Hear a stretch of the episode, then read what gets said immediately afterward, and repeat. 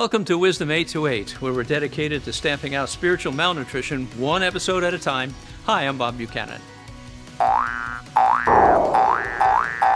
Who are you who are so wise?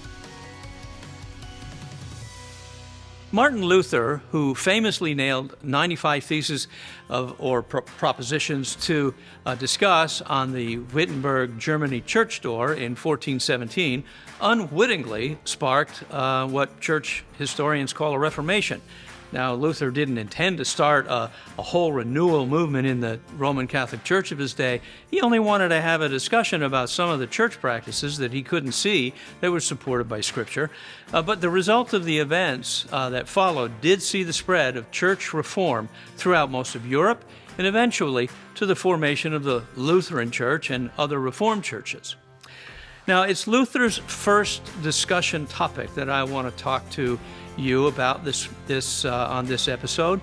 Luther wrote this When our Lord and Master Jesus Christ said, Repent, he willed that the entire life of believers to be one of repentance. So, what did he mean by that? What, what does a life of repentance actually look like? Now, most of us think of repentance as necessary at the beginning of the Christian life, and we're absolutely right to think so. But Luther meant more than that. He was pointing Christians towards a spiritual discipline to practice from the day of salvation to the day of glory. So let's explore how that discipline works.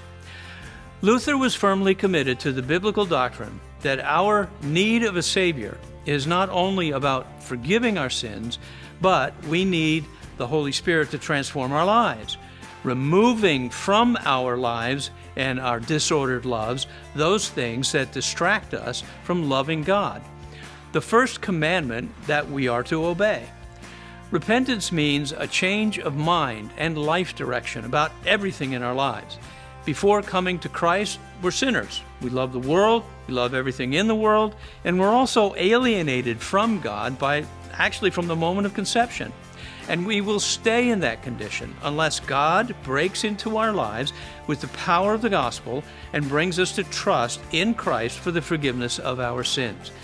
And so when we come to Christ for salvation, there is a sense that our salvation is ongoing. And we call that sanctification. We are really changed. 2 Corinthians 5:17 says that anyone who is in Christ is a new creation. The old has passed away. Behold, the new has come. And you've probably known from your own experience that while we are a new creation in Christ, we still retain some of those old habits that characterized our sinful lives. The difference between then and now is the promise that sin won't have authority over our lives. In other words, Jesus said, because of the power of the Holy Spirit that's living in us, sin won't be able to boss us around anymore. We have the power to defeat that sin and become more like Christ. And I think this is one of the most amazing things about grace.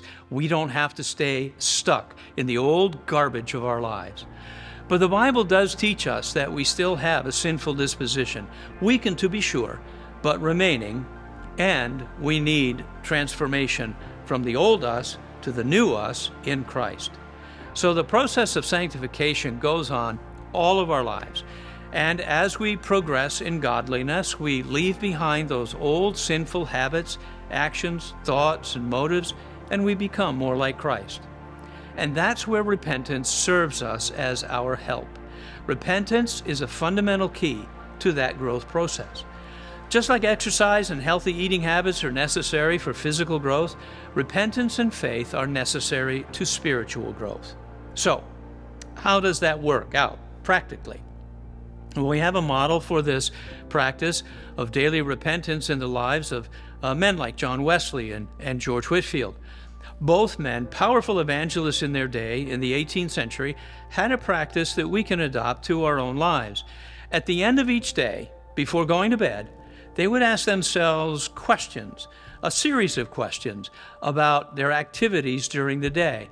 They would ask questions about their motives. Were they godly? Were they selfish? Questions about their words. Were they gracious or unkind? Questions about their witness. Did they miss opportunities to share Christ? Well, Tim Keller, the former pastor of Redeemer Presbyterian Church in New York City, has done an excellent job putting these questions into five memorable categories. The first one is he calls deep humility versus pride. Ask yourself Did I look down on anyone today? Have I been stung by criticism or have, have I felt snubbed? Did I retaliate or trust in the grace of Jesus to get past that pain? The second question is wise courage versus anxiety. And here we ask ourselves if we have avoided people or tasks that we know that we actually have to face. Have I been anxious or, or worried? Was I rash or impulsive? If you find that you've been anxious or worried, reflect on the grace of Christ and ask for calm and thoughtful boldness. The third category Keller writes about is called um, uh, the difference between Christian love and indifference. During the day, did we speak with kindness or unkindness? Did I try to justify my impatience or irritability by caricaturizing someone else in my thoughts? Was I self absorbed, indifferent, and inattentive to others? Once again, consider the free grace of Christ as you think about his kindness kindnesses towards you, his patience with you, and with how infinitely attentive he is to you. The fourth category focuses on our motives. Were my motives godly? Did I have a single eye on doing all that I could do with, to, to glorify God and uh, promote the good of others in my heart? Or was I driven by fears or a need for the approval of others? If so, consider how the grace of Jesus provides us with what we're looking for in all other ways. Ask the Lord uh, to make you happy enough in Him to avoid sin and wise enough to avoid danger. The last category always gets me was I content or complaining? Frustrations come in many forms and directions. Things don't go the way I want, and so I start complaining about that stupid tool that won't work the way it should, or the people who frustrate my plans.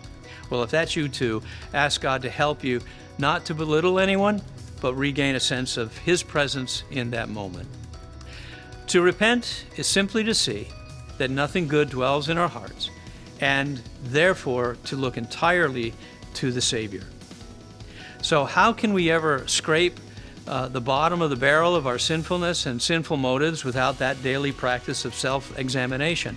And where necessary, to repent and to change direction. Well, that's all the time we have for now. Thanks for watching, and, and thanks to Steve Dyan, who never complains about any of his work on Wisdom 828 where we're dedicated to stamping out spiritual malnutrition one episode at a time. You be of good cheer.